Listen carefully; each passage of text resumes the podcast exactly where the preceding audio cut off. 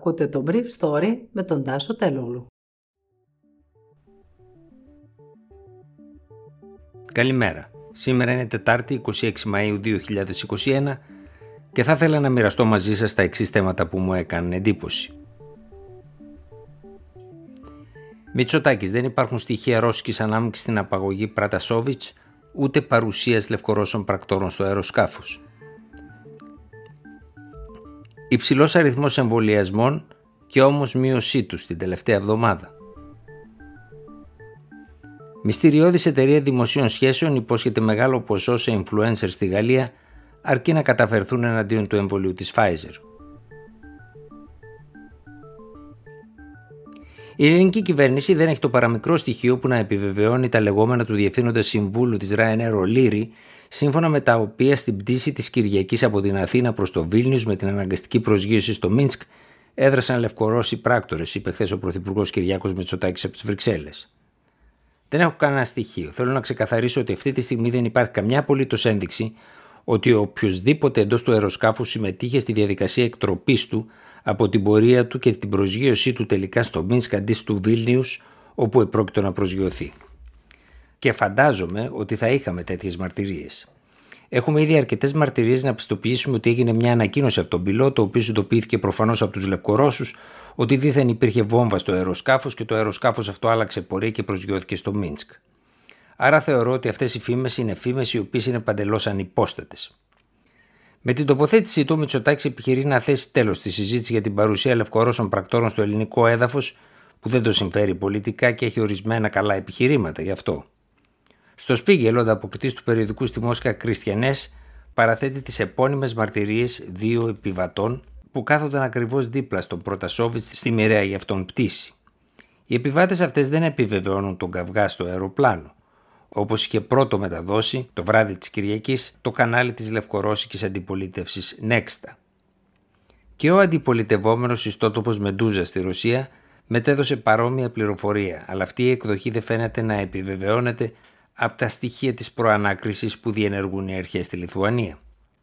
Ο μόνος άνθρωπος, σύμφωνα με αυτά τα στοιχεία που τσακώθηκε με το πλήρωμα, φαίνεται να είναι ο ίδιος ο Ρωμάν Προτασόβιτς, που φέρεται να είπε στο πλήρωμα ότι είναι πρόσφυγας και ότι αυτός είναι εκείνος που θα ήθελαν οι αρχές της Λευκορωσίας για να πάρει την απάντηση από μέλη του πληρώματος ότι αυτή την αντιμετώπιση, δηλαδή την αναγκαστική προσγείωση στο Μίνσκ, επιβάλλουν οι νομικές υποχρεώσεις της αεροπορικής εταιρείας.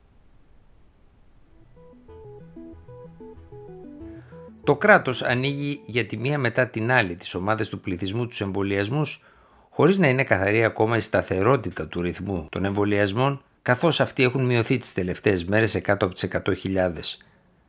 Αυτό μάλιστα συμβαίνει χωρίς να υπολογίζεται το εμβόλιο της Johnson Johnson στα νησιά που καταγράφεται και σωστά σαν πρώτη και δεύτερη δόση ταυτόχρονα. Η μικρή μείωση οφείλεται πρωτίστως στην έλλειψη διαθεσιμότητας εμβολίων. Είναι τέλος του μήνα. Αλλά και το γεγονός ότι η δεστακτική είναι πολύ περισσότερη μεταξύ των νεότερων παρά τα περί του αντιθέτου θρυλούμενα. Τη Δευτέρα, η πρόεδρος της Εθνικής Επιτροπής Εμβολιασμών, καθηγήτρια Μαρία Θεοδωρίδου, κάλεσε τους πολίτες να ενθαρρύνουν άλλους συμπολίτες τους να εμβολιαστούν. Ενώ παρατήρησε ότι κάποιοι αποφεύγουν να κάνουν τη δεύτερη δόση έχοντας πάρει ενέργειες από την πρώτη.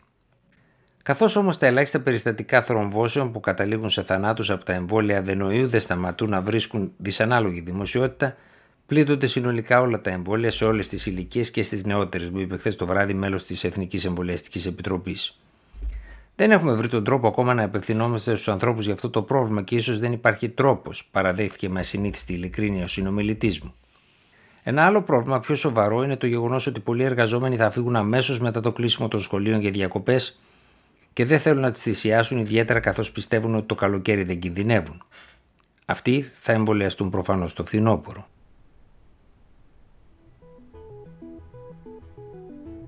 Τα γαλλικά μέσα ενημέρωσης και τα κοινωνικά δίκτυα γέμισαν χθες υποθέσεις για το ποια μπορεί να είναι η μυστηριώδης εταιρεία δημοσίων σχέσεων που ζητά από τους Γάλλους διαμορφωτές της κοινής γνώμης να δουλέψουν μαζί της για τη δυσφήμιση του εμβολίου της Pfizer BioNTech έναντι αδρής αμοιβής. Ο άλλος όρος είναι να μην αποκαλυφθεί ο συνεταιρισμός με τη συγκεκριμένη εταιρεία που έχει έδρα το Λονδίνο.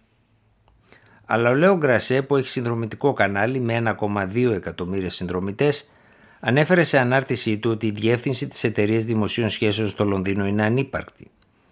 Πρόκειται για ένα κέντρο για εγχειρήσεις λέιζερ με περίεργα προφίλ των συνεργατών του κέντρου στο LinkedIn.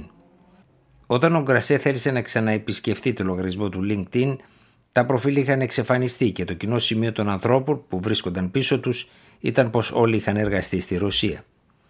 Ο Υπουργός Υγείας της Γαλλίας Ολιβιέ Βεράν χαρακτήρισε επικίνδυνη και ανεύθυνη την καμπάνια και είπε ότι θα αποτύχει. Η εταιρεία των συμβουλών λέγεται Φαζέ και από ό,τι φαίνεται έχει έδρα τη Μόσχα και τις Βρετανικές Παρθένες νήσους. Όπως και στην Ελλάδα, έτσι και στη Γαλλία, το εμβόλιο Pfizer οδηγεί την εμβολιαστική καμπάνια που μετά από ένα αργό ξεκίνημα έχει πάρει τώρα ρυθμό.